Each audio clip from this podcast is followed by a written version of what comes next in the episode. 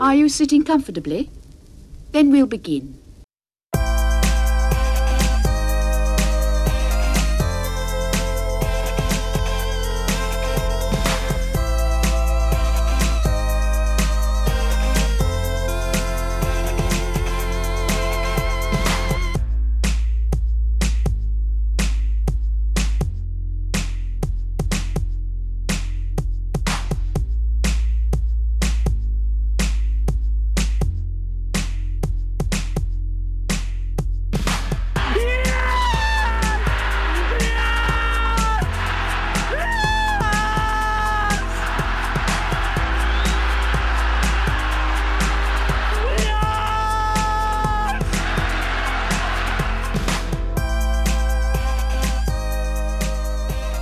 Hello, hello, how do you do? We are the boys from New Bay View, and we're back with another episode of Glory Days of Gold, your East Fife and Scottish football podcast. I'm Michael McCall. I'm Lee Dallas. I'm Doug Perry. And it's our last show of twenty twenty-one. Thank fuck that year's nearly over. Things can't go much worse in twenty twenty-two, can they? I think we may have said those words last year, but yeah, well, we'll, we'll see how it goes. We've a lot to cover in the show. We're going to look at East Fife's latest match, a four two loss up at Cove. We're going to deal with some of the mailbag. We've had a, a busy reaction to, to that. We'll just chat a little bit about the current state of Scottish football, look ahead to some of the fixtures to come in January. Before we get into all that, though, how was your Christmas, guys? How how was yours, Lee? Did you get any good football-related presents? I got zero football-related gifts this year.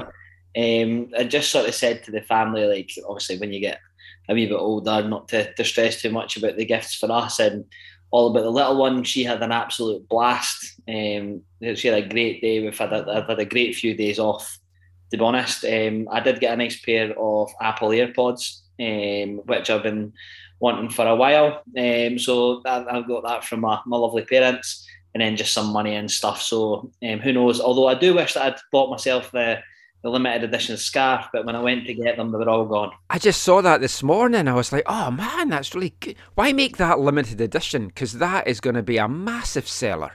Why, yeah. why, why deprive yourself of money? I don't get that at all. Um, maybe they only did a limit. Oh, get it up, you Doug. Oh, Doug's got his on.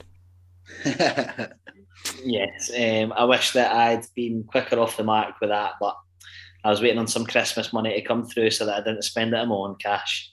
Yeah. Did Did you get that as a, a gift, Doug, or did did you um, treat yourself? I, no, I was a little bit sneaky, Michael. They put the the club put the post on Facebook, and I tagged my brother in it and said something like uh, Donald.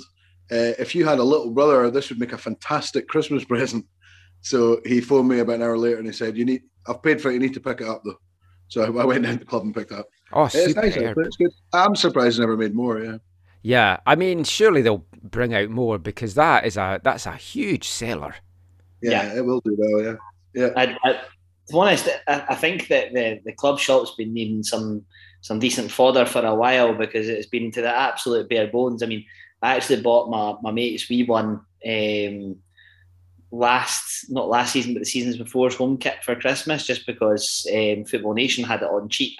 So I bought him that for his Christmas, but I, I still think that there's more could be done with it with a club shop and, and bits like that, um, you know, definitely make a big difference. Oh, absolutely.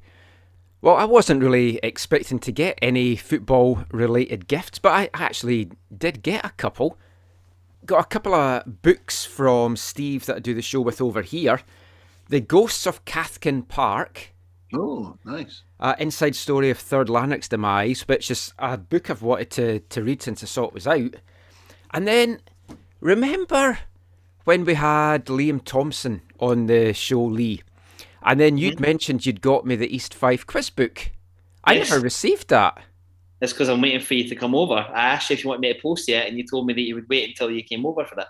Oh, I don't remember that bit. Anyway, someone gave me it. Who did you get it from? Um, Steve that does the show with me here. It's like I was not expecting anyone to possibly get me that. I'm not quite sure how he got it or what it cost him to get it shipped over here. So we could maybe give one away on the show. Yeah, could do something like that. Or can you return it, get your money back? Probably about five months too late for that, Michael. But do you want to know what? It's fine. It'll not go to waste. We'll, we'll find a good home for it.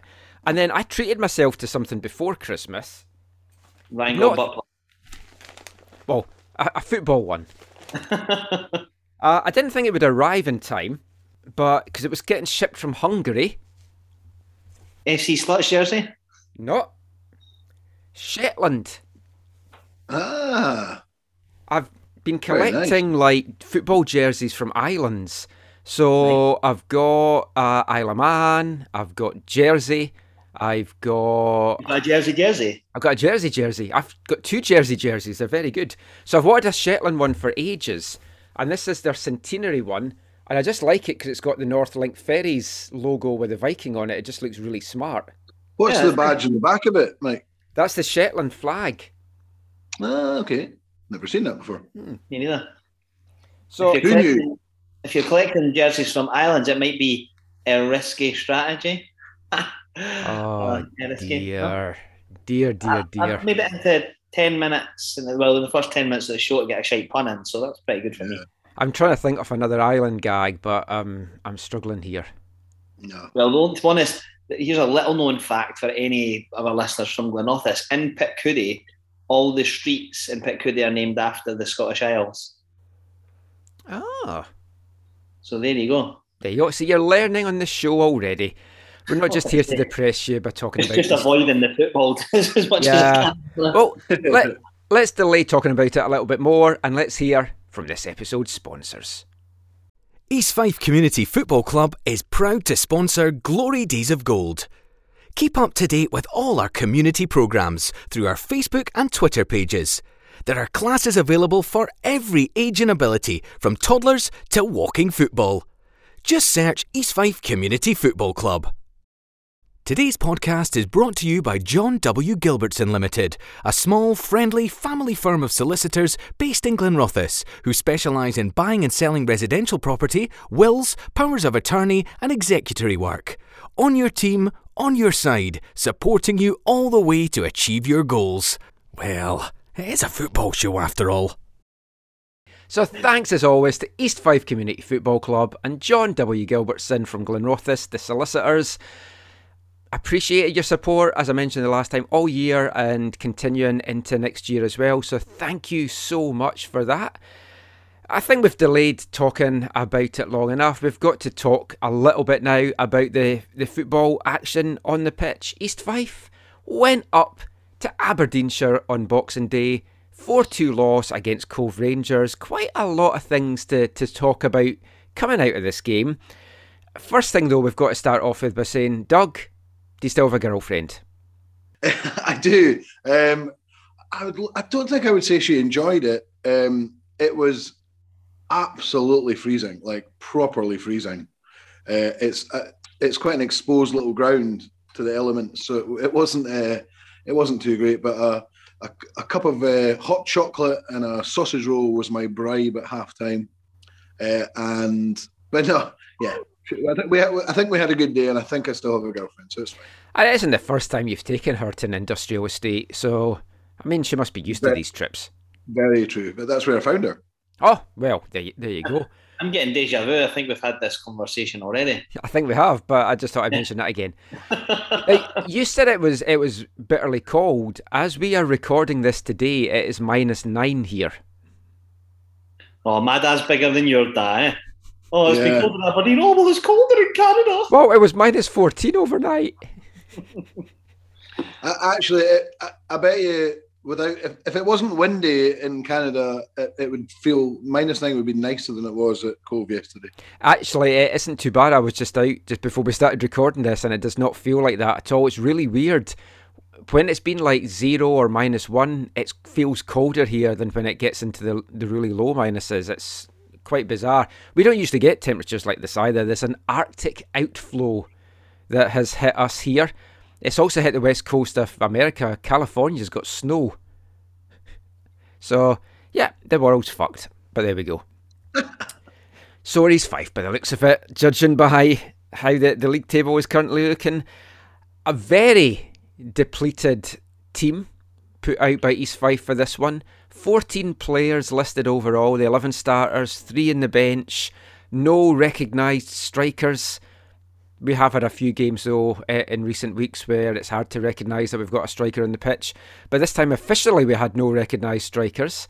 One goalkeeper, seventeen-year-old Liam Campbell. I think this is just Liam Anderson's world domination plan to get a team full of Liams.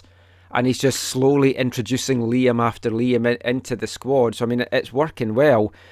But I, I've got to start by saying, why was this game on? S P F L rules, I looked at them this morning.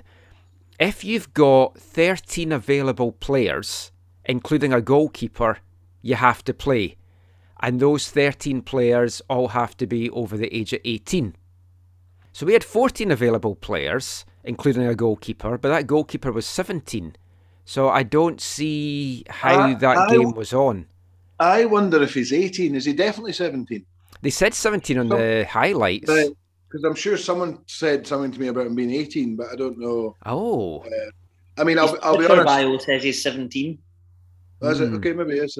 When... Uh, When I was sitting in the pub in Aberdeen and got the team lineup through, I was just like, oh my God. So I think I messaged literally everyone I know to go lump on Cove like minus two or something because, you know what I mean? It was it was unbelievable. I, I also, I mean, I'd had a couple of drinks before the game. I'm not convinced I even saw Dan Higgins on the bench because it was funny at halftime. Obviously, it was nil-nil at halftime. Yeah, you know, it's just going okay. But the, the subs went out to warm up and it just looked ridiculous. Just because I'm sure it was just two guys kicking the ball about. Wow. Um, why why but, would Danny Higgins be on the bench? Is what I don't get either, because he's one of the more experienced guys. Yeah, but I think I think to be fair, who was playing centre half or in the defence was kind of yeah. Slattery and Mercer, so our defence wasn't really what was affected. Uh, our goalkeeper, yeah. our midfield, and our strikers, wasn't it? So. Yeah. It's, you know, Dan Higgins hasn't really shown me that he's better than, than Chris or Aaron Steele. So I, I think that, you know, we're probably right to put the lineup up that we had out. Um, yeah, it was a, a pretty strange scenario yesterday. From what I heard, because we had the under twenty set up was why I was told that we could play. Um, so I've, I've not heard anything anything otherwise, but I mean, like you, that there's no way that game should have been on for me. It was completely and utterly farcical. Um, I've got a little bit of cynicism in me, and I, I'm probably way off the mark, but if you're Stevie Crawford, you go, well, look, the likelihood of us getting a result up at Cove is very unlikely anyway. If we reschedule this, it's probably going to mean a midweek trip up to Cove. If we can play it, let's just play it. It's away from home, get it over and done with, and then we could focus on maybe more winnable matches. But I crossed my mind as well, I've got to say. Yeah, look at like I say, it's, I'm pretty much playing devil's advocate a little bit, but you know there, there is that in your mind. Well, maybe you just wanted to go right. If, if we can get enough players to play, we'll go and give it a go. You know, fair enough. um, you know, our result yesterday was bad, but. You know, not unexpected. Um, like Doug, when I seen the team and, and heard that there was a COVID outbreak, I stuck a fiver on five nil Cove. Uh, sorry, well, Cove to score five goals. And um, was getting ten to one, so yeah, naturally it was four. Um, so I, I wasn't surprised yesterday, but equally, I, I liked Stevie Crawford's interview. I, I actually find him really engaging to listen to, yep. um, particularly in his post-match. He just needs and, to move the microphone a little bit closer to his mouth so you can hear him. Um, turn your volume up, Michael, that's just your old age. Um, but I mean, you know, he was quite right in what he said. You couldn't fault the effort of the players, the application. Obviously the first goal was uh, I mean really the first goal was was defendable. Um, the, the second one for the, for the young keeper is, is essentially thrown it in, but that's naturally going to happen. You know, there's obviously going to be a lot of nerves there, and he made a couple of good saves. So if he'd have saved that one but let one of the other ones in, but the, for me the other two goals were were preventable if it had a better team. I actually didn't think Cove looked great yesterday, and I really don't think that they're one of the better sides we've seen this year, which is ironic with them being top. But I mean, really, I don't think that they looked far and away the better team. I, I still think the best team I've seen this year has been Montrose. Um, That's great since we've got them next. Yeah, well, we're going to come to that, but I, I think that Montrose are, are the best team that I've seen this year. Um, all the other teams I, I think look beatable, but I don't know. There's there's a lot of talking points for the game yesterday, but fundamentally it's it's, it's one of those ones where you just go, well, that's obviously going to happen as soon as you realise that half our team had been decimated from COVID. But you know that we put out on the Twitter feed that that basically Crawford had a full squad to choose from, and I was like, great. I was like, because the only saying the only two missing are Mickey Cunningham and Danny Swanson, and in, in your head you're going, that's fine. Ryan Wallace must be back. Stuart Murdoch must be fit. Um, you know, Ross Davidson's coming back into it. You know, could we play a front three of Wallace, Semple and Connell? And you're going through all these possibilities in your head. And then less than an hour later, you're like, bang, all right, fair enough. Um, but it makes me wonder if we did actually try to get the fixture rearranged, because if we'd said to Cove, you know, oh, the, we're struggling to put a team together for COVID, they'd have been prepared to have played a weekend side anyway, but maybe that's why we haven't tried to rearrange it, and then we haven't put the, um, that we've got an injury or an injury and COVID-ravaged team. Um, so there's a lot of ambiguity around it, but fundamentally it didn't matter. We, we've lost, it's, it's another four goals um, that we've conceded. It makes our goal difference worse.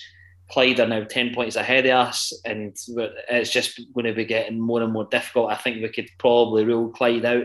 I think probably really we're, we're looking now at the, the Dunbarton, Peterhead, potentially even Falkirk and Alloa. So um, it's, it's, I'll be honest with you, my my, my optimism is, is waning by the week. Yeah, I think that's fair to say. Someone was speaking to one of the players, and they had been waiting for their COVID test results to come back, and they didn't come back until one twenty. So that, in part, is going to be why a number of players were ruled out, because you can't be travelling up there, obviously, if you're waiting for your test results to come back. And if it's going to take that long for them to come back, which again is understandable because it is Boxing Day, it, it's getting to the farcical stage, Doug, and I, I'm kind of of the opinion now. I know what the rules are, and the S P F L have come out and said this morning that they're not going to make any changes to their their policies for the rest of the season because of sporting integrity. So basically, if you've got thirteen players, including a goalkeeper, you have to play the game. That's what, what they're doing. I just feel now, if clubs have an outbreak, and it could affect us, it could affect other clubs, you, you forfeit the game. And it's like, you just live with it. It's it's COVID things. You just forfeit the game. And folk will know I, I support A F C Wimbledon. And they put a statement out yesterday because they were so pissed off. Because they're a team that, in, in English League One, they've got a really low budget compared to some of these other big teams. So the game against Portsmouth was called off, a big team with a big budget, because Portsmouth had a COVID outbreak. So then they lost all their hospitality and everything that they'd sold for that game. Charlton on Boxing Day, another big team. Charlton had a COVID outbreak, so that game gets called off. Whereas Wimbledon have had outbreaks, they've managed it, they've kept players in a bubble, they've been really careful, so they're getting punished for being careful. It really should just be a case, I feel now, of, okay, you've got a COVID outbreak, I'm sorry, but that, that's you forfeiting the points. Or does that go against sporting integrity as well? I don't think you could do that with part-time teams, Michael. Full-time teams, yeah, one hundred percent you can. You can't do that with part-time teams because these boys have got jobs and stuff to do, you know, Monday to Friday, whatever, where, you know, say, for example, they work in retail or they work on a building site or something where they're going to be coming into close contact with people all the time. And if these outbreaks happen, say two or three players get it or four or five players get it, That that could be the difference between promotion and relegation in a ten-team league. Maybe not so much in an eighteen-team league and being full-time and, and being able to put players in bubbles and stuff. I just can't see how, how that's workable. I personally think that there should be a rule of five. If you've got any more than five players out between injured and COVID, that you've got to rearrange the fixture, but the fixture's got to be rearranged within three weeks, not kicked down the can till months in advance. Like, I think that there should be a... I sort of understand that these things happen, but I mean, equally, I mean, out of our starting players yesterday, you could say Steele, Mercer, Chris Higgins, Ross Davidson, Liam Watt. So we had five of our usual starting eleven on the on the team on the on the eleven yesterday. So realistically, that's six first team players out, plus three or four from the bench. So that, that for me is grounds for postponement. But you know, nothing shocks me in Scottish football anymore. Absolutely no. nothing. But it feels I, like we're I, getting I, punished as well for having an under twenty team. Yeah, do you know? I, I said that uh, when you'd messaged at Lee about the, you know, the fact that we've got an under twenty team, and I, I was thinking to myself, Crawford should just say to the under twenty boys, look, we're going to put out a thing saying we're pulling our under twenty team. We're going to do it for three or four weeks, and then we'll reinstate it because we're having to play these games because of having an under twenty team. I, I mean, I'm just fit. I'm bored of this whole COVID stuff. It just doesn't seem to go away, does it? Um, I I, I kind of like what you say, Lee, but I would take injuries out of it because I think it'd be, it's far too easy then for clubs to say, oh, someone's pulled a, yeah. you know, calf injury, which takes us up to X number of players. Because we could have done that as well. If we really didn't want to play that game tomorrow, we could easily have had another couple of players out injured. Yeah, I also, when you said about the three nil forfeit before the game, I was like, yeah, let's just forfeit. This might be the best result we can get. um, but I think I, I spoke to uh, one of the backroom staff, and he was saying that, um, that nobody's actually tested positive for COVID. It's all track and trace. Oh. So they've all been in contact with someone, so therefore they've got to wait on the test and all that sort of stuff. So, you know, it's... It's going to be never ending though, Doug. That's that's like what you said. It's like this is this isn't going away anytime soon. Yeah. And there there was somebody on Off the Ball last week or the week before. An expert had said pandemics usually last five years, so we're yeah. we're not even out a year two. We're still in mm-hmm. the second year of it. So I mean, we've still got a long way to go with this. We've got yeah, to manage I mean, I mean, it. I've we've got, got to learn how to manage it. Yeah, I've got sympathy for the S P F L or whatever we're called now. I mean, you, and we talked about this last time it happened, but you can't win. There's no right answer to do. You, you want to get the season played. You want to get games played. And it's, if it, you don't want to make it too easy just to postpone a game because it'll never get played. And, and I actually agree with you, Lee. I, I think if if we could have got a team out yesterday, we'll do it because you don't want a midweek trip to Cove. It's a game you're likely to lose anyway, to be totally honest. I mean... Cove also didn't want that off because it had sold out and they would have had all their hospitality and everything booked. So for them, it was a money spinner. They needed that game on. My favourite bit of the game was when they announced the crowd and they said, today's official attendance, four hundred ninety-nine. And everyone went, way. Because it was like, oh, that sounds made up. There's five hundred people would have been a misery, Doug. Don't forget that. But no, this is true. Yeah, this I think... True. Yeah. I've heard that there, there is players that, or a player that's that's tested positive. So it, it goes to show you how, how things could be spun differently, or or or things can be told. So take everything that you hear with a pinch of salt. There's probably yeah. my reason on it, but I mean, look, it's it's done with, it's over with. I think that in terms of the game itself, we could probably move on from it um, and and try and maybe look at the future because the the game as a whole was essentially. You know, the first half battered, um, but no goal really. Um, second half, we, we probably got what was coming in terms of the amount of chances that they missed in the first half. But, you know, what do you expect against a team that have got Viggers and Logan and Mitch, Mitch Megginson and Rory McAllister and Leighton McIntosh? You know, the list goes on and on in there. They, they've probably got the best squad in the division, and I include the likes of Falkirk in, in that as well. Um, so, yeah, it's... It's a, another loss, another defeat, one that we, we didn't really have any say in. The under twenties situation, you know, I, the one thing that I have heard that I know's true is that we did try to get some of our under twenties boys that we had loaned out recalled so that they could play similar to what St Mirren did. Ah. But, but we were denied permission from the S P F L to do that, despite St Mirren being able to do it. But isn't that just a little bit funny considering St Mirren had Rangers and Celtic to play? Mm. Yeah. And St Mirren's one of the teams that's been moaning about games going ahead and stuff as well. Them and Dundee's not, not been happy with stuff. I mean, we, we won't talk too much about the game, but Doug, you were there. So it's like, let, let's talk a little bit about it. That first half, well, in general, we, we lost four two. we've had worse performances and bigger shellackings with a full-strength team out there. I think, in all the doom and gloom of the situation, we've got to give the guys a lot of credit for only actually coming away with a four two loss. Uh, I mean, it was, in many ways, it was quite a nice game to watch, because all you were doing was like encouraging as a fan. I mean, there was very few East Fife fans, as you'd expect, hmm. but but but it was. I, I was quite proud of them. I, I mean, I know that the goals were avoidable, but they, I mean, you were always going to concede. I mean, we got battered for the majority of it. Just the work rate was fantastic. I thought the shape was generally very good. Um, But even watching like Denham up front, I mean, just running about like a madman with no real, you know, service. Or we had the, I mean, we, he actually had a very, very, very good chance at nil-nil in the first half that he just didn't get a connection on. That was like four or five yards out. It was a really good chance. But apart from that, I mean, they hit the bar twice in the first half. I mean, the only positive I had was that like Fivey and who's our other centre midfielder wasn't playing. Otherwise, that's a hell of a strong team. It's a really, I mean, Megginson's class, absolutely. I mean, the, his movement's unreal. Um, so, yeah, I mean, nil-nil half-time was unbelievable. Like, it was, generally, you're just like, oh, you know. Should never have been nil-nil.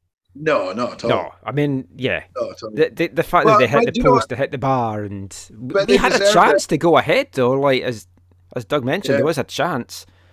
One of our I, strikers was on the park before that. Yeah. Oh, one hundred percent. I think, like, for me, which was actually quite good, was when we lost the couple of goals, which normally it's just complete, you know, chucking it, or it used to be. That that was the problem under Darren, I think. The, the attitude was great. I mean, to stick at it and get a couple of goals and make it semi-respectable, I thought, actually thought was was pretty good. But, it, I mean, it also shows your, for me, a wee bit your lack of depth in the squad. And that there was a lot of boys out there who are just not good enough at that yeah. I mean, at that level. When you come up against team like a team like Cove, but no, look, I think I think overall, in many ways, you're not ridiculously unhappy with that. Do you know what I mean? I think, as I said, that attitude and the effort was there. So we talked about it before. If you're if you're going down, just show some fight and some attitude, and that's all we can ask at the moment. I think one of my highlights from the game was, with it being a Boxing Day fixture, a guy called Blair Yule scored. It yeah, was like, he, he'd have been straight in our festive eleven if, if we were doing that. So that put a smile on my face. Liam Campbell, I thought, like, had a great dive and save in the first half. I thought he did well. As Lee mentioned, it was unfortunate for the, the second goal. I don't really know what he was doing, but if it was bitter cold conditions and where it might have just been that he just mishandled the ball. But the, the the only thought at the time I had was, because it was such a simple, you know, just catch the ball yeah, in just your chest. Catching your chest. My only thought was he was had an eye on where he's going to throw it to, or you know, something, and he's just taking his eye. I mean, it was a it was a shocker, and he'd done well. He made two or three pretty good saves actually. Um, but I mean, even when you saw him, he looked like a he looks like a child. Do you know what I mean? Um, But no, he, I, I thought he did well. But as soon as that happened, you know, like, you just felt for him, because it, it was, I guess, it was kind of the mistake that you thought might be coming. Yeah, I, I mean, I, I watched the the highlight again. I actually think it's Chris Higgins that distracts him, and I don't know if he's not shouted keeper, and Higgins has gone for the ball, because you've seen Higgins look at him as if he was going to go and say something, and then realised, yeah, I'm old enough to be this boy's dad. I'm going to say nothing. I don't know. Uh, I think Higgins did say something to him. Oh, really? Yeah, it looked to me that there was a little bit of an exchange of him probably going, what the fuck were you doing there? And then he probably, I think he realised, yeah, look, he's making his debut. He's just a young kid. Yeah. Look, I, I think as a whole, like, I would probably give the kid some of my three to one, because the, the save that he made in the first half, and then just a couple of his decisions actually I quite liked, and very similar to the swagger that Jude Smith came into the um, the starting eleven, ironically, I think was against Cove as well, when Gallagher had to come on um, or come off the last time we were up there. He just sort of, like, even some of his decision makings about when to come for the ball and chasing one out to the corner, and I'm just like, you want to know what, fair enough, because th- these are decisions that you maybe you would second guess yourself on your debut. But I, look, I, apart from throwing one in, which I think, to be honest, was inevitable given the, the magnitude of the occasion and the nerves, blah, blah, blah, um, I thought he, he had a decent game. So here's a question for you, and we touched on it last time. So we've got Smith, we've got Campbell. Yeah, they're young. Yeah, they're going to make mistakes. Do we move Gallagher on? Yes. Partly for him wanting to play, partly to free up a wage. one hundred percent to free up the wage. Because, and I think I, I said this exact same speech the last time, but I'm, I'm more than happy to give it again. At his age, he want, he should be wanting to play football. Yep. He's been a bench merchant for much of, much of his career. Um, you know, from I think he spent the whole season or a couple of seasons on the bench at Arbroath, and then I think similar when he was in Dunfermline as well. Didn't break really into the first team at Rangers, so he's he's been about the places and been on the bench. Surely, come to the end of his career, he's going, oh, I'd quite like to go and just be first choice somewhere, you know, um, because he'll get more, probably more or as the same money as he's on just now, and will more than easily be able to get a young boy. Um, from a Celtic or a Rangers or, you know, Hearts, Hibs, whatever, um, uh, to bring in as a free backup and free you'd, up that. You'd still break. Want to bring someone in. You wouldn't be happy just going with Smith and Campbell. I don't think Campbell, no. Um, and it's no disrespect to the boy, but if we get an injury to Jude Smith, we would be up shit creek with a paddle. Whereas if we could bring somebody, you know, from a, a Hearts or a Hibs that have maybe played a lot of like good academy games or good under twenty games or maybe broken into the first team to cover injuries or whatever a few times, then that'll help. Um, the boy David Devine that we had on loan from Motherwell, that's never kicked the ball for us because he got injured. I believe he's been returned to um, Motherwell as well. So that should free up mm. our player. Bonsu, you're, you're a big fan of Double D. I hear you talking about that all the time. Yeah, it's, it's mainly D P I prefer, but Double D is great, yeah. Um, but in general... That's Bonsu away. That's Sad. Um, good runs. Um, Divine away. If we could get shipped of a few deadwood now, obviously Darren, congratulations at getting Sterling. You know, he's probably sitting going, you know, foaming at the mouth at probably getting Ross Dunlop along uh, Sterling Albion. So I'm sure that he's probably got the chance to go there. Or maybe a few of our players that are are, are good League Two players, but just maybe not League One players. Your Liam Watts, um, boys like that, maybe get the chance to go there and play. You know, maybe wouldn't be fees involved, but would maybe free up a wage. You know, I, I would, there'd be a few players that I would be happy to see go with no fee um, if it meant getting the opportunity to bring some some big players in. So, I mean, realistically, loan-wise, I think the only, and correct me if I'm wrong and talking nonsense, we've got Connell and Divine. Was the other one, or do we have anybody else? Simple not on loan. No, he signed. He was released from Motherwell. Ah, yeah, so, I think that's it. Yeah. So if, if I could be wrong, it's been known to happen. Um, so we've still got a possibility to bring in a couple of players on loan. The one player that I kind of silently hoped and prayed for was Anton Dowds, because um, his loan was ending in January. Dick Campbell had essentially come out and said he's not staying on loan with us. But the, the form he's on for Arbroath just now is unbelievable. So you've got to think that he'll get the chance to go to the Championship, or Falkirk want to replay him. And it's funny because I've said on social media today, you know, the Falkirk fans that absolutely hammered them. And if you remember that Q and A, they were like, oh, the, the players that have come into this club that aren't good enough, like Anton Dowds, and he's banging goals in at Championship level. So really, they've got to be eating some massive humble pie. And if I'm Anton Dowds and I've read some of the stuff about him on Pie and Bovril and watched that Q and A, I'd be going, I'm a fuck playing for you, and I'll go somewhere else. Because he surely should have the chance, but we're not getting him. Um, I've been pretty much told ninety-nine point nine nine percent that Jack Hamilton's going to Arbroath um, because they're re- uh, recalling the boy Newball that's on loan at Livingston, uh, from Livingston at Arbroath anyway, so it's probably just going to be a straight exchange between those mm. two. And Jack Hamilton gets a chance to, to fire Arbroath to promotion, which I one hundred percent want to see. One Dick Campbell and one the Smokies. Love to see them go up to the Premier League. And one of the That would be that, mental. That would... that would be excellent. But one of the things was uh, that I, uh, I really enjoyed on Twitter today was be mental to see the fact that um, Arbroath would be in FIFA twenty twenty-two next season, because um, you only get the top level teams in FIFA. Um, so yeah, that would be absolutely hilarious. But yeah, really we need to start thinking about who we want to bring in on loan, and we've had some great questions um, on the um, on the social media feed from that this week. Someone yeah. put a, a thing out there saying, hey, Bobby Lynn's not been getting a lot of time with Airdrie or uh, Arbroath. Maybe we could get a little loan deal with Bobby. I would give you my left arm for that now, but I would very much imagine that Bobby wants to stay for the promotion party, that he's got a very good chance of getting at Arbroath. And I believe it's his testimonial year as well. Testimonial as well, so I can't see that. Um, I think very good chance that Bobby will, will retire at the end of the year if he manages to get Arbroath to the Premier League. Um, so I can't see that one happening. The, the one name that I've mentioned that I would quite like um, is Ross Graham Junior Um, yeah, I saw you mentioning that. I didn't know there was a Ross Graham Junior until you mentioned yeah. that. Played for Dundee United. Well, he's in Dundee United's youth set up. He's been on loan a couple of times, Queen's Park and Cove, actually. Um, from what I've seen of him, I think he looks a decent player. I think he could probably come in and slot in well, maybe against... Uh, alongside Aaron Steele in our, our centre-back position.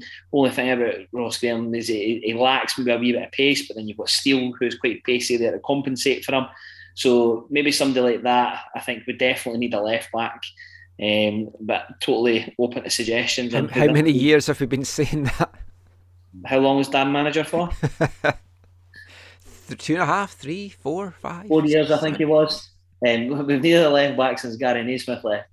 Uh, let, let's... Quickly wrap up yesterday's game. We're getting a three two one. I don't know if you want to do it, Lee, because you watched the whole stream, but Doug, you were there. Who who would your three two ones be? Um, three, I went for Steele. I thought he was pretty good at the back. Again, looks, you know, very assured and uh, did his job well, I thought. Uh, two points I gave to Kieran Miller. Uh, I thought he got stuck in well. I think he was the one that got booked near the end for the old... shithousery, pulling the boy back as he's clean through, which I love. And there was lots of seethe from the Cove Rangers fans. It, it um, cost Lee his and, five goals.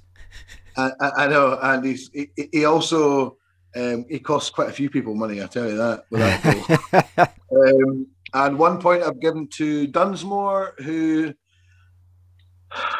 I mean, there was quite a few could have got one for effort, to be honest. But I thought he played pretty well. He got up the park as much as he could and was quite solid at the back, or defensively, sorry. Um, but there was quite a few, as I said, it, was, it, it wasn't that bad a performance for what team we were able to put in the park. So um, that's what I've gone for. So from, echo, Doug, oh, I was going to say, from what you could tell from the stream, because apparently, from what I've been reading, it was not a great stream, which when you're charging that money for a stream, you've got to at least be able to see what the hell's happening. The money that Cove have got, you're trying to tell me they can't afford the cameraman? Really? Like, the, the Pixelot thing is an absolute shambles. Honestly, it's an absolute shambles. And I'll tell you now, I'll not be paying for another Pixelot stream, because between that one and the Peterhead one, both of them were completely unwatchable. Um, but do you not think, do you not think it's time now that you can start asking for your money back? I, I fully because, believe because that. Because obviously, when it first happened, everyone was like, look, clubs need the money. You know, they're trying their best with the T V side of it. So, you know, we'll give them a wee bit of leeway if it's a bit crap. But this has been going on a long time now. So when you get two or three that are unwatchable. I requested money back last year. I think it was from Forfa um, and was told no. They just emailed back and said no. Oh, really? Yeah. So, to be honest, I've just, I've just not tried with anybody else. But I'll I'll not be paying for another Pixelot stream. Just not happening. Um, yeah, it's not brilliant. Definitely not. So, my three points... I'm um, going to echo yourself. Aaron Steele, I thought he was really good. Um, like you also said, that nobody really had a bad game. We were just beaten by a better team. Um, I'm going to give two points to the boy Campbell because, you know, aside his howler, didn't do much wrong and a, a pretty solid debut. And, and that takes balls to, to come out and, and do that. And at seventeen, you know, I was busy touching myself and playing my Xbox. So to come in and make your, your pro debut at that age, you know, fair play to you. Um, one point, again, could be a few, but I'm going to give it to Mercer. Um, I, to be honest, he's been one of our, our better players this year. Um, I think his delivery is really good and caused some problems when we did get forward. Um, in fact, no, I can't give it to Mercer. I need to give it to Keane Miller for that goal. I have to. Yeah, it was a well-taken goal, lovely finish. And it's a shame he didn't get the credit for the other one, but it, when you see it, it's definitely an own goal. I genuinely believe that boy McKenzie is the worst keeper in the league. Yeah, because we talk about Campbell as a seventeen-year-old making that mistake. Like, he should have held on to that. I don't know how that one got away from him. He is honestly honking.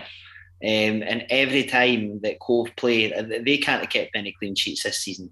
And they seem to be weirdly loyal to him. He's been there, I think, since two thousand sixteen. And they could definitely get a better keeper than him.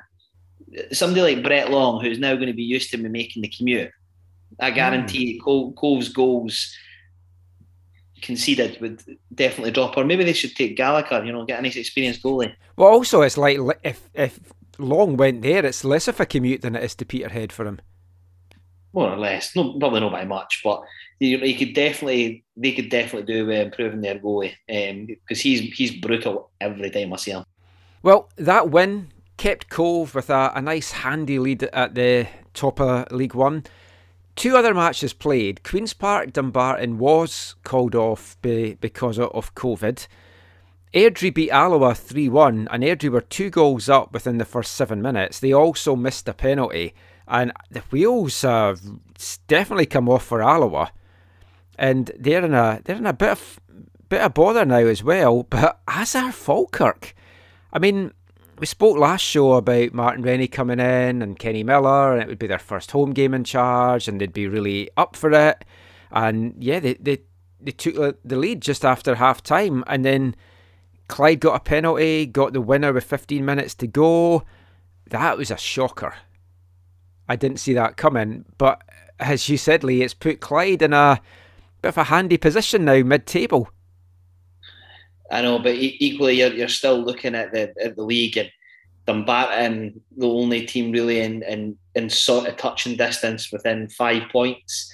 Um, everybody else, um, you know, you're looking at Alloa seven, Falkirk nine. Um, it's starting to look really, really, really grim. Yeah. Um, I, I think it's, it's Dumbarton and a playoff is our hope that we're we're clinging on to right now. I, I, I, for me, for me, it's getting to the stage where I'm, you're almost starting to use the word miracle. Like I, I mean, I think the way it's got, I could see us being relegated by fifteen, twenty points. I mean, we're we're we're. I just think unless we can get consistently our first team, like of absolutely, uh, you know, fully fit squad, and get a consistent team out of our absolute best players, I just don't think we've got any hope in it at all. Well, a goal like, difference makes another point as well. It's like you're as well just yeah. taking a point off for that. But but you're, even if you look, it's like we say, when you're doing well, you look at a fixture list and you start picking off games. Oh, win that, win that. Win. When you're doing badly, I mean, Montrose at home, Airdrie away is our next two. I, I mean, you're starting going, where are we picking points up in that? Yeah. Like, really, where are we? And then it's all very well to say, ah, but then you've got a run of, but by that point, you could be twelve points adrift. I just I just don't see it. I mean, I, I'd, it'd be interesting to know the odds. I'd be surprised if we were anything but five to one on or something, you know what I mean? But I just can't see it. I really can't. It's and a if, shame. But... If you look at it, that Falkirk are seventh and Alloa is eighth, and realistically, you would expect them to do something in January to try and get them up the table. I, I know football has big teams, and I'm using big because let's be honest, for our division, Falkirk are a, a big team, really. Yeah. Alloa have been in the second tier for a long, long time, so they're kind of a big team. If, if either of them went down or were involved in a relegation playoff, that's just insane. To me, the thing is, though, Michael, for me, there's no way either of them will get relegated. Falkirk, they've got enough. They're, you know, they're full time. They've definitely got enough to hang about. And Alloa, the worse they get, the more they'll sack Ferguson, and then someone will come in and be able to guide them. You know, because they've got a pretty decent squad still. Um, so I, I you, you start running out of teams that you think we can catch. To be totally honest with you, yeah. I mean, you, you either need us to go on a run and a couple of teams to go on, on the opposite run, or it is just Dumbarton that you're looking at. I, D- Dumbarton are catchable. We've still got to play them yeah. twice. Mm-hmm. I yeah. mean, all we can hope for is we're both as shit as each other and then we just beat them in the two games that we've got against them, and then all of a sudden we, we've got a relegation playoff. But even that's going to be a tough ask. I, th- I think that unless we get... I mean, I don't think there'll be a game to, or two consecutive games we fielded the same eleven this year. And that's a worrying statistic in itself, because that you need a consistent eleven. You need to, the manager needs to know what his best team is. And I still think it's too early for Craw to know what his best eleven is. Darren had us for three, four months and didn't know what his best eleven was. You know, it was constant chop and change. Granted, there's injuries in there as well. But unless we get significantly better players in, we are all but down.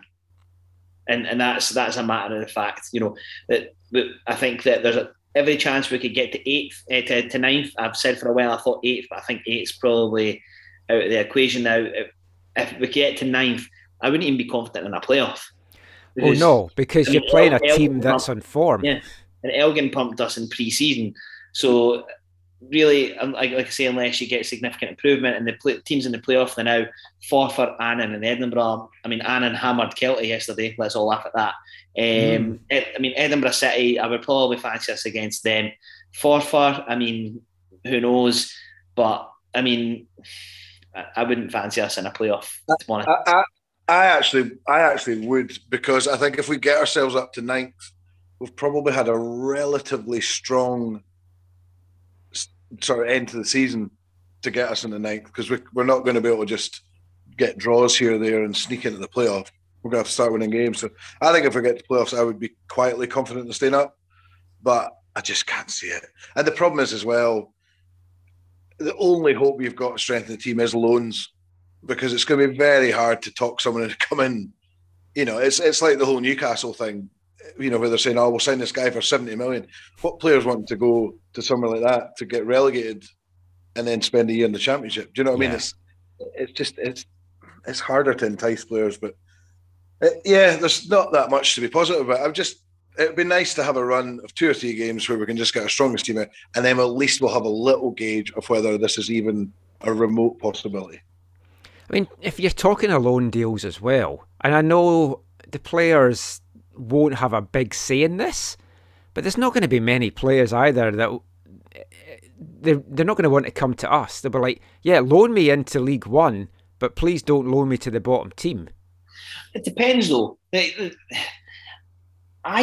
if, if I was a player, I'd probably go, yeah, fuck it, because if I'm not getting a game anyway, What what better chance if my contract is maybe coming up, or maybe I, I've got another year in my contract, and, and the manager's going, right, go and get yourself a run, son, and, and see what you could do.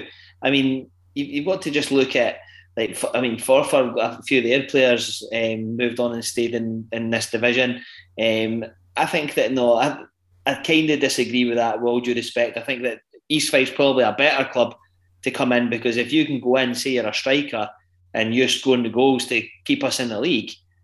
So there's definitely... But to, but to do that, you have to have service, which our strikers haven't had all season. I, I think... I, I kind of agree with you, Lee. I, I think I think the fact is that you would be going in, if you had any confidence in your own ability, going, right, well, it looks like I could be the star man here. I could be the their best player. And then I think for clubs loaning out players, would you rather send a player... What a great sort of experience for a young lad to go into, like, you know, a really struggling team. It's good. I think managers of a Premier League team would think would rather that than go to Clyde or someone who's mid-table-y, relatively safe sort of thing. You know, because then that, that, that, would, that could be the early makings of a player that, you know, Let, sh- let's shove them in the workplace now. Let's hit this as well. I'm, I'm not on the player front, but we mentioned Clyde and you're like, it wasn't that long ago. They were they were in touching distance of us, and they're at fifth. So maybe I've been, been a bit too negative. Maybe but that was is Peterhead that. As well. It's like they just strung yeah. a couple of results together, and they were up at fifth. Look, it's very, very difficult, because as fans, particularly East Fife fans, cynicism's second nature to us. So you, you have that in you to just be a bit of a doom merchant. But, you know, I suppose as a fan base, we need to stick together. You know, Stevie Crawford hasn't assembled this squad. He's got his chance to put his own stamp in it. I, th- I think that from what I've seen so far, we've definitely been a lot better organised.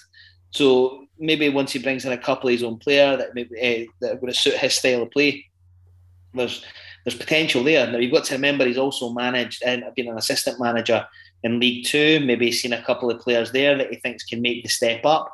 And if we're going to have some wages free, and obviously we know that there is some money in the coffers, maybe we could pay a fee for a couple of players that are maybe coming to the end of their contract. So we need to try and look at positives. And the positives is we can hopefully bring in a couple of players in January that might give us a better chance. I think I, I think the main thing, and I said it, you know, weeks ago when Young was there and everyone, if we could, if you just see fight and you see work rate, I'll, I'll, you'll accept that you go down, because you know we know the squad's probably not good enough to do this, and yeah. you know Peterhead and, and Clyde have put together two, three wins in a row. I, I just wonder whether we're at that stage where we're going to be able to do that. Do you know what I mean? That that's the problem. But I mean, even yesterday, a, a complete threadbare squad going up to the league leaders, horri- really awful weather, freezing cold, knowing full well that ninety percent of them are going to have to play ninety minutes because there's nobody to bring on.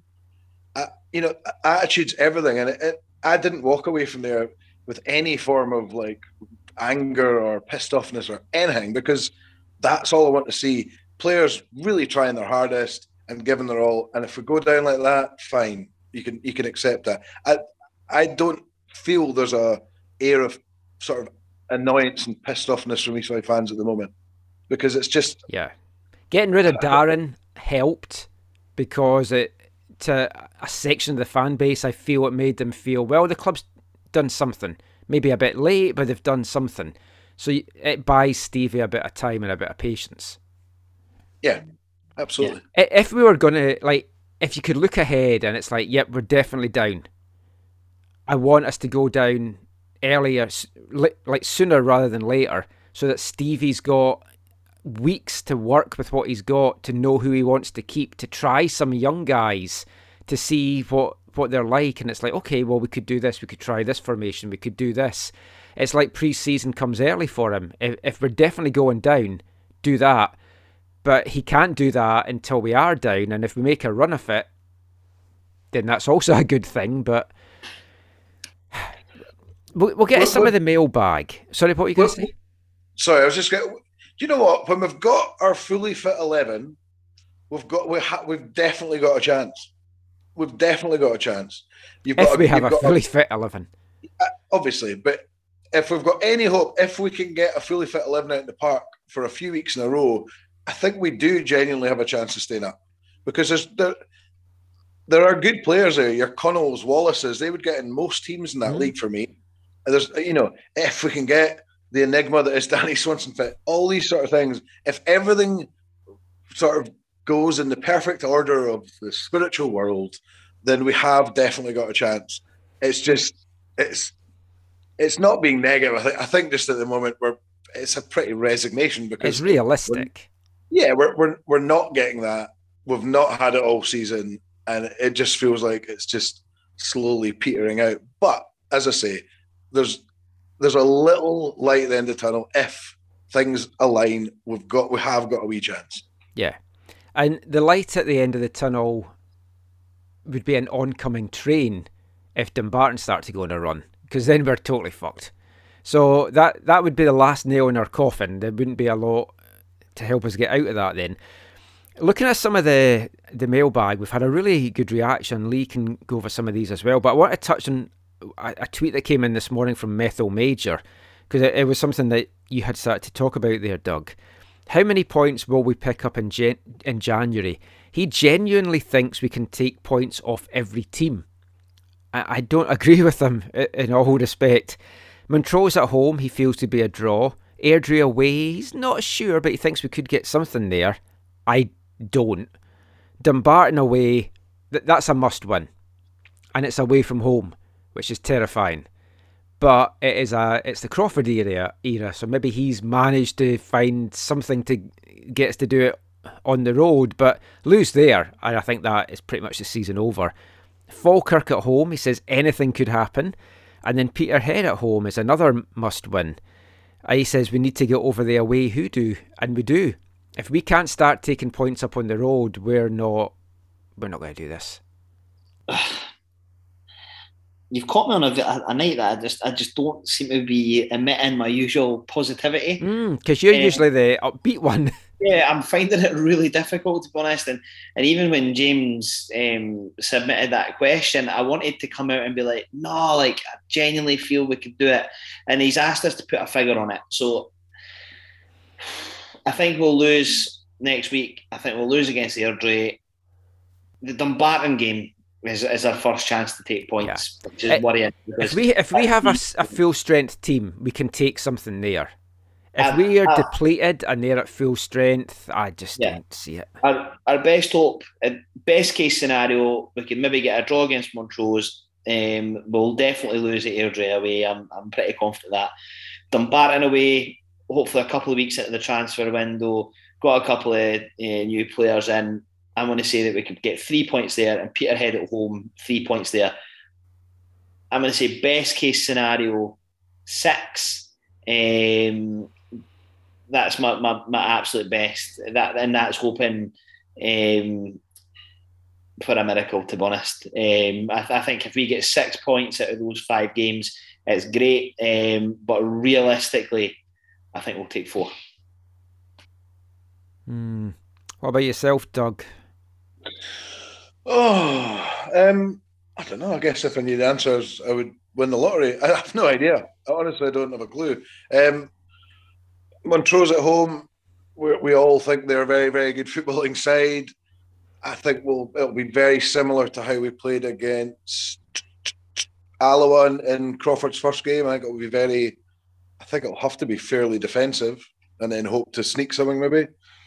Uh, Airdrie away, yeah, I'm not too joyful about that. And then, yeah, I mean, you, you just you, you need a we, we need some random win against a team that's decent to make, you know, to give the team confidence.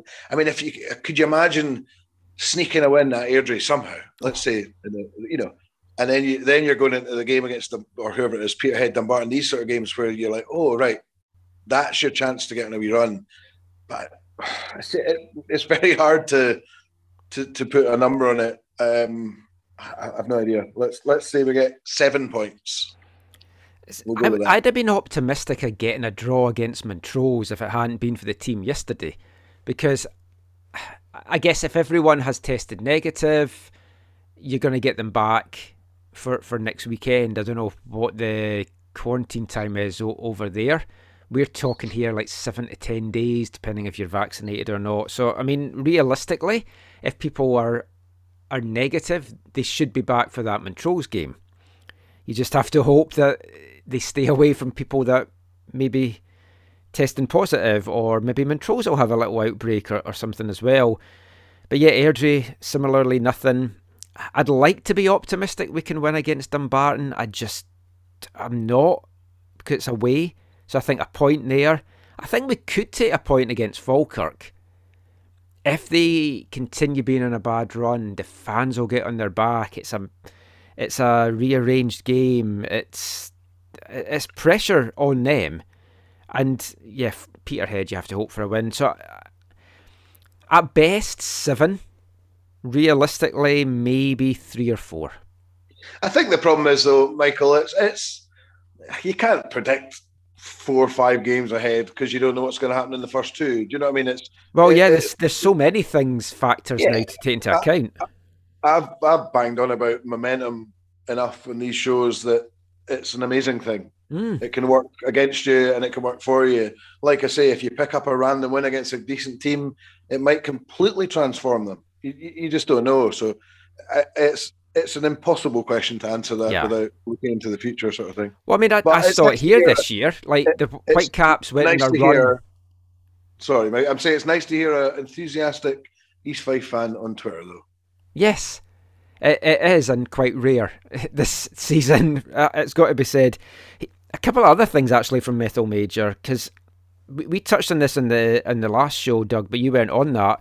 He said, obviously, it's come up previously, and given what's occurred nationwide with the Premiership and the depleted team yesterday, should we consider a winter break throughout Scottish football? No. No. I, I do, because like I've, I've said it before, when, when do you have it? Yeah. There's no right time to have a winter break. I think, uh, like all the stuff in England just now, I don't know, I, I, I am kind of a traditionalist. I, I, I think for football fans, the whole sort of Christmas schedule's always been great yeah. as a supporter of football. And I think that's part of the, that's got to be part of it, you know. And I, but I, is I that going to change now in general, though? Because you listen to the English Premier managers and they're complaining about playing three games in a week. It's their job. No, I, but no, no, and I, and I get that. But I, it's all foreign managers coming over and sort of telling you how to play your own games. Yeah. I just that's been the way forever, and I don't. I just don't see why it should change. But I, I don't think a winter break would help, to be totally honest. And like Gordon said, with shit weather and no football is a is a bad combination. It, it is. Because as bad as it was yesterday, you had a nice day out. Doug, you yeah. and your girlfriend, you had a nice night as well. We were talking about it before the show. So, I mean, without that, you'd just have been sitting at home. Uh, absolutely. I mean, maybe, I, I genuinely maybe missed shit weather those games. And shit football. Shit weather and shit football is maybe a bad combination right now. Ah, it's, it's still a day out. I, I, I miss getting out to that because it's not the same just watching it on, on T V. It's like nice to get out for the for the festive fixtures. Uh, we had a couple of tweets coming in, like Mythal Major, Brian Gofton, uh, talking about the the stream and how bad it was, paying twelve pounds for that, and how you can put up with like bad quality, bad commentary, biased commentary, et cetera, et cetera. But if you can't actually see the goals and you can't see what's happening on the pitch, clubs have to be accountable for that. And it's it's easy just emailing them and them writing back going, yeah, no refunds. You, you've got... I, I've watched lower league teams in England and non-league teams in England who have got way more professional things. Like here, one of the teams... It's like it's third tier in North America. It's just all basically college guys playing in the summer. They they pay like over a grand a game to just put it on YouTube for a couple of hundred folk because they think, oh, we want to have a decent product. So th- there's no excuse to, to have shit quality streams these days. Anyway, you're not trying to tell me you could link up with one of the universities in Aberdeen that are studying media. Exactly. And tell you what, we'll give you a great chance to some work experience, or we'll pay you fifty quid. I'm sure some student will go, yes, count me in. Yeah. How, how many broadcasting courses are there throughout Scotland where these guys would lap that up? Absolutely. Commentary yesterday, excellent. Product of what was available to you, utter shug night and needs to be fixed. Any other of the, the tweets you want to go over, Lee? Just about um, players that you're going to be like to see coming in. I did like that one. Um, I've been racking my brains all day and I've been having a look at, at some of the squads um, that were around, like players that I, I kind of hoped that we were going to bring in the summer, but then they went elsewhere. One of the names that I see, um, remembered was Jake Hastie, who was at Rangers. Um, he's went on loan to Partick Thistle and doesn't seem to be getting a game there. We'd like to see somebody like him coming in. Michael, I know you're a bit maybe far removed to, yeah. to anyone. I, I, I thought and had a quick look, and there's no one I can realistically say because I don't really know. I'm maybe basing it in years past and stuff like that. You're looking for a guy that's out of favour or a guy that is out on loan and not getting minutes, and you think his parent club's going to be like, well, what's the point of that? We want to put him somewhere where he's going to be playing every week. Yeah. But it, it's got to be a striker. We've got to, we've got to start scoring goals. See, I, I'll be honest with you, I, I don't think this, the striker's the priority, Michael. I really don't, because in Connell, Sempol, Wallace, Smith, we've got quality, but we're just not getting them service. For me, I, I, depending on how Kroll wants to set the team up, I, I think that we need at least a winger. A winger, a left-back, a centre-half, and something creative in the midfield. Yeah, that, that, that's my one. That, that's my one, Lee. That kind of number ten type yeah. player we're crying out for. Because I'll send Ryan Gold we, over. Please. Yeah, we've we've said it all along. Like the you know, your Miller's a good player, Davidson's a good player, and Newton's a good player at what they do. But you can't have all three of them playing. No, no, you, you just can't, because there's no there's there's just nothing really going forward from that. So it's that's what we're crying out for. But We, we've got to, to we've got to start going for the old Kevin Keegan thing. Is we've just got to start outscoring the opposition. If we're going to give up goals, we've just got to start scoring, because our goal difference. But these, is yeah, but but but these sort of players, these creative players, will be very very hard to find. Yeah, because they're, they're, there's not many of them in lower league football. You know, really, and most of them that are decent will be playing already for somebody. So, you know, maybe there's a guy from a, you know, Premier team, young kid or whatever, that might just come in and light things up. But we'd, we're crying out for that. Absolutely crying out for that. To be honest, the, the boy that we had loaned for Rangers last year, he looked decent. I would probably bring him back and give him a wee run. What was his name again? Oh, McKinnon. Yeah, yeah, he was good. Yeah, so we can maybe like. Wait, I mean, is he does he, is he playing for the, the B team in the Lowland League then? Yeah, I mean, if you're Rangers or Celtic, right? I mean, how interested are you in actually winning that that league, the development league? Would you not rather have some of your youth products playing at a higher level? You know, does Crawford have the contacts that they could bring somebody like that in now? I, de- I genuinely believe that there's no way that a Bonsu came up the road for anything less than two hundred fifty pounds a week, right? Otherwise, it was completely pointless for him. So that's a that, that's shocking if that's what we gave him. For, yeah. for for the level he had been playing at, that is that would be shocking to me. What, as in too high? Yeah, yeah. I, I would, I would doubt it would be that high, to be totally honest with you. Well, put it this way, would you uproot your whole life? Because obviously he lives way down south. You're trying to tell me he's uprooted his whole life to come up here for one hundred pounds a week? Not a chance. No, yeah, see, I, I get that as well, but it's like, if we've paid that for a guy that was playing at the level he was playing at, you could you could yeah. get guys at a higher that, level. That signing, Michael, I'm telling you right now, was made out of sheer panic. Because oh, of after, course it was, yeah. I, and, and Bonsu will have known that. So if he's got an agent, which he very likely does, I think he came up the road with that Chris Ray that we let go, and by all accounts was meant to be a very good player. He was on T V and the B B C in an F A Cup tie in the first round, and they were doing a big thing, and they did a big feature on him and his dad and everything. And I was like, fuck, we had him. Yeah, and he wanted four hundred fifty pounds a week. I'd have given it to him. He was like banging the goals in for this non-league team. Yeah, he's, he's scoring them for fun at that Banbury. But I reckon that we know, know that we missed a trick with him, and we went, oh, we better not do that again. And we panic signed him. There's no way, I would love to know for certain, but there's no way that he came up here for anything less than two hundred fifty pounds a week. And if we've got that sort of money available, now don't get me wrong, there's some bang average players in our division on a lot more than that. But could it be swayed, uh, could it be used to sway a, a team in the Premier League to maybe give us one of their wee starlets on loan to take some pressure financially off, particularly with the fact that they're going to be going into a, a month-long winter break, um, and maybe get some of their players that maybe are, aren't fit, and these ones are the ones that may be pushing them for a place. I don't know. Um, but I think we... And, well, in fact, I'll repeat this. I know for a fact that we've been told that, uh, or that Crawford has no money to spend unless we move players on. So we need to get rid of a lot of dead wood and reinvest that in, in a chance to save our season. And look, if Danny Swanson doesn't think that he's going to play this season, I would love for him to see the honourable thing and just go, I'm just going to jack it.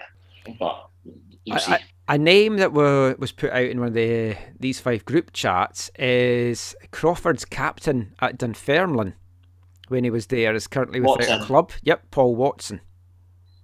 He's too good for us. He he was a, a he fell out with um, what's his face, the boy that got sacked, Peter Grant. He could go into a championship team, they bother. Scott Young's been banging on about him to me for ages. Yeah, it was I, Scott I, that posted in this. Yeah. um, I think that's completely fantasy island. I would love it. Maybe he's got he's maybe got a job now. The fact that he's walked away from football, and he'd be happy to go part time, and his relationship with Craw might come into it. Even if I could sign him for six months. I mean, the boy Lawless as well. Um, I can't remember. I think it was Motherwell that he walked away with, but he's just signed for Dunfermline. Yeah. So I mean, these are the players. I think that they're probably a bit fantasy island for us, but you never know. Strangely, I mean, if you'd asked me a few years ago that um, if they'd ever think they would sign Danny Swanson, I told you that we'd had no chance. So you never know. you never know. We've had some great players on loan from St Johnstone down the years, and the club's clearly got a relationship with them.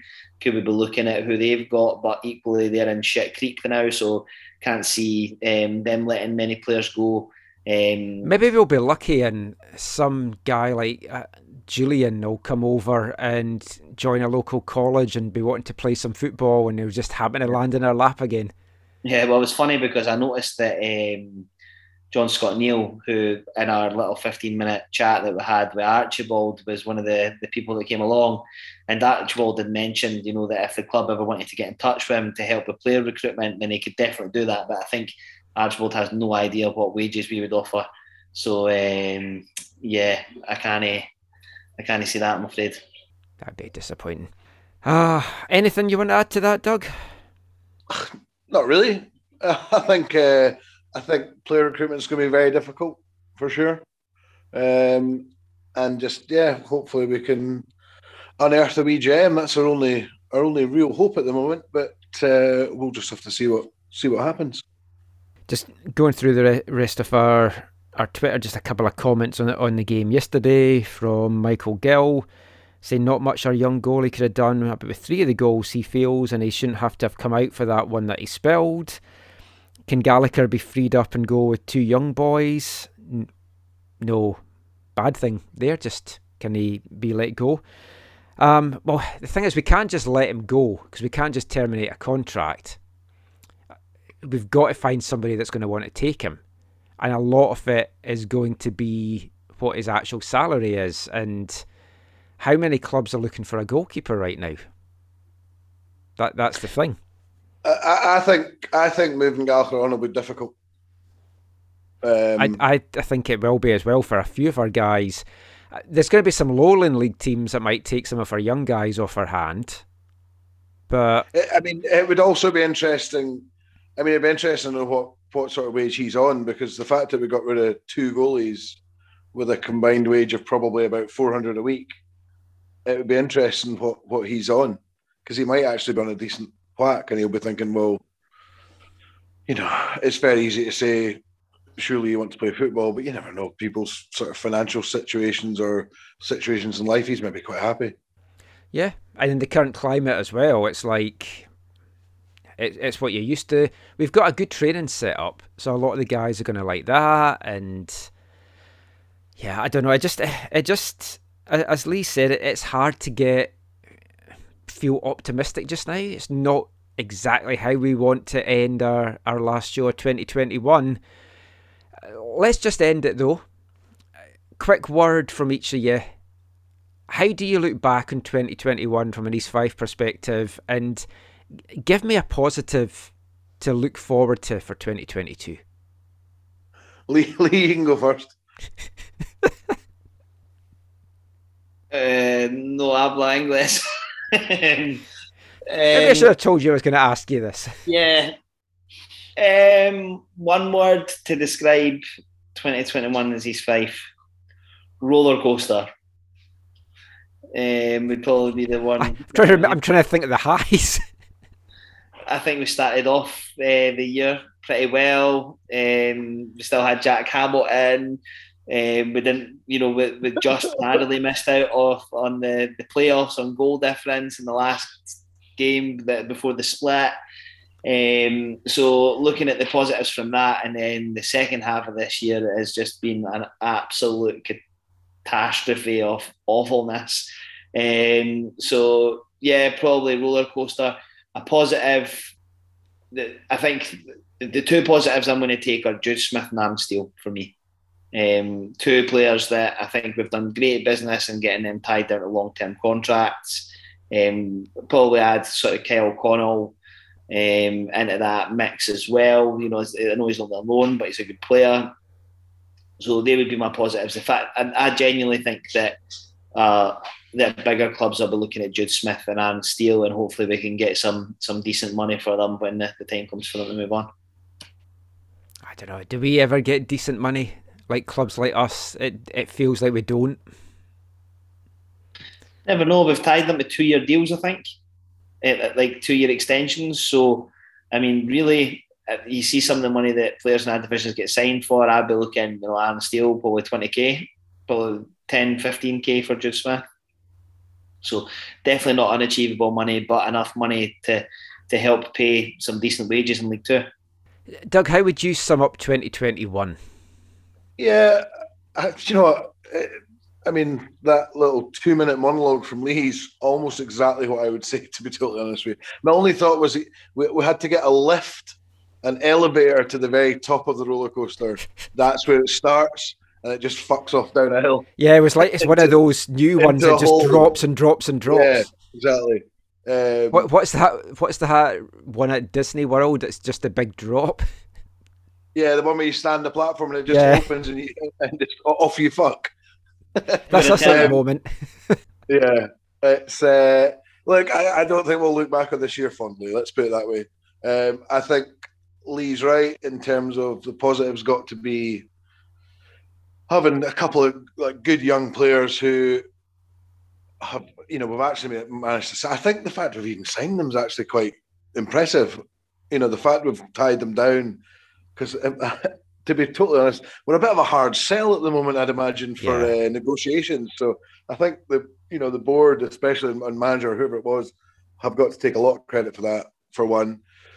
And if we can sort of hang on to these guys, if and when we get relegated, then you know what? My positive would be, is there going to be that big cash-hungry team in League Two next year? Depends who goes up because from the Lowland League. Well, I, I'm, I'm, yeah. assu- I'm assuming that like someone's coming up. I, I mean, that might not yeah. be, be the case, but if it was Bonnie Rigg and they go up, I think they might start to be a little bit cash hungry. Yeah, I mean that's one hill because you know, even if you look at like League Two this year, I mean it it must be so crap from day one for the rest of the teams knowing that they've no chance of winning the league, absolutely none. Like Forfar going down, which would be the equivalent, I guess, of us, you know, going into the league below with no thoughts that they'll win the league, must be quite crushing. Whereas at least. At least if we go down, I think there would be some form of potential hope that you might have a good season and, and potentially win a league again. But yeah, I think we see the back end of this season as quick uh, this year as quick as we can, and hopefully after our game on January the second, we can say we're undefeated all year. Yeah, I I, I think the positive for me, well, a lot of the positives for me this year, I think, is off the off the pitch. I think getting the fans back was great, and just getting you guys that could go back and, and, and watch football again. So that was good. The the work that's done off the, the pitch with the community football club and all that aspect of it, even having the fact that we have this under twenty team, all, all these are positives and it's things to build on for the future. It's been, like even the end of last season, That that run-in where we kind of blew it and yeah, we just missed out at the end, but we basically threw that away. It was in our hands. And it was from that moment onwards that it's just been downhill. I mean, at, at any point this season, were you feeling, oh, we, we're going to be in, in a playoff battle?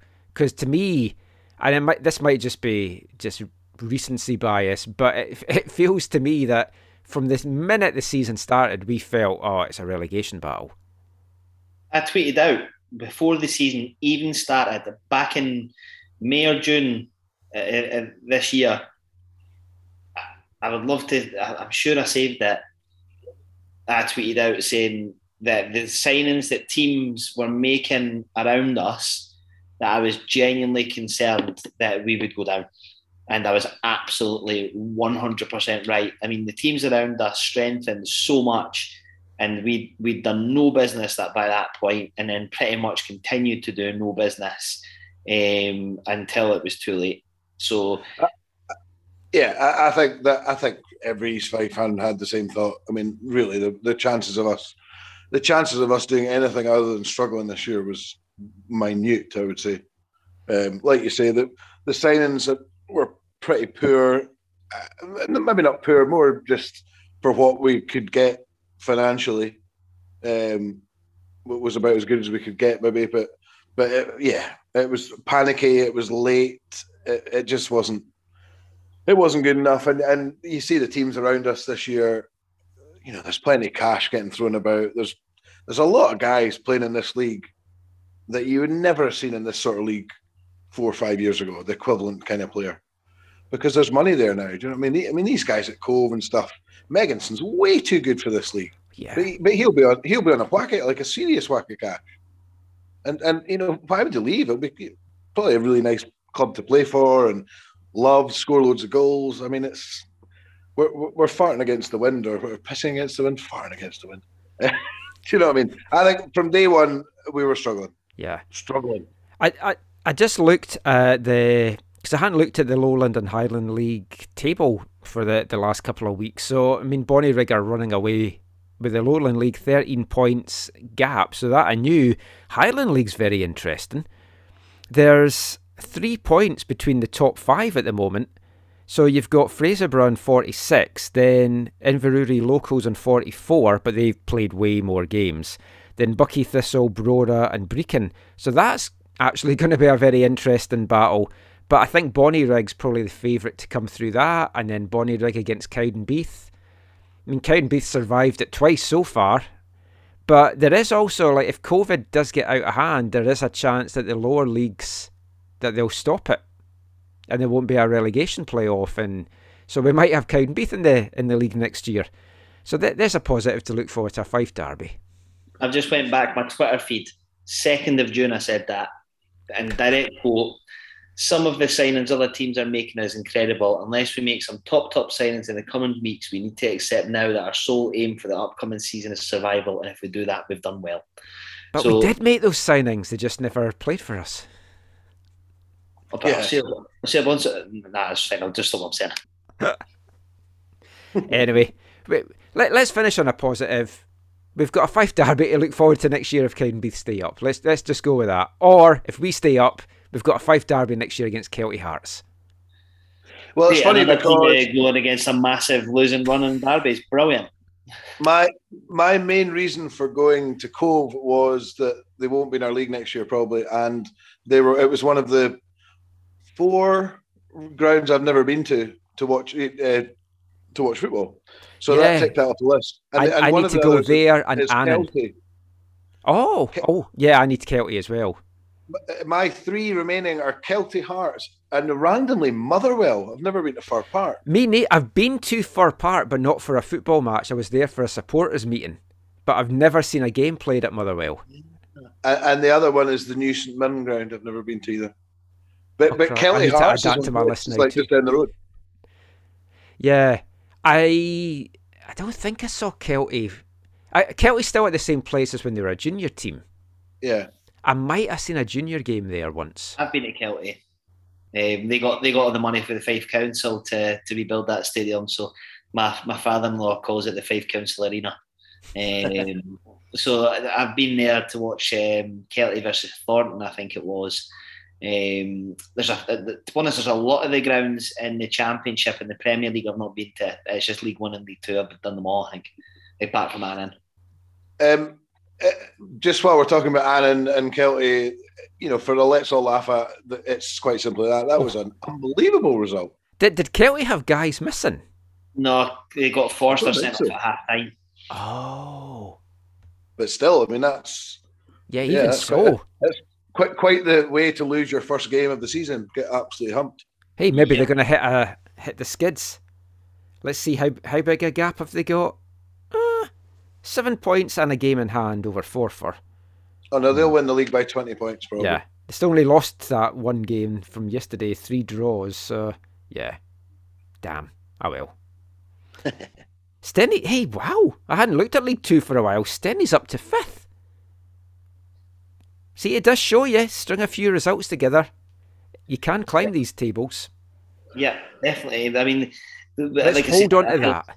This this show has been very doom and gloom, and I've definitely contributed to that. But I think that, like I say, a couple of signings and, and we could be back in it, but they need to be very good signings. Yeah, I agree. Yeah, more than five. Let, let, let's hold on to that. Let's wrap it up now. Thanks everyone for listening to us all year long. I guess this is kind of our end of year, stroke New Year special, because the first game that we'll be back covering will be in twenty twenty-two. Things can only get better. Get hold of us on the socials at Glory Days of Gold on Twitter, glory days of gold at gmail dot com if you want to send us an email. Have a great New Year's Eve, Hogmanay, New Year's Day, all that stuff. Stay safe, stay healthy. Enjoy the football, enjoy life, and mon the Fife.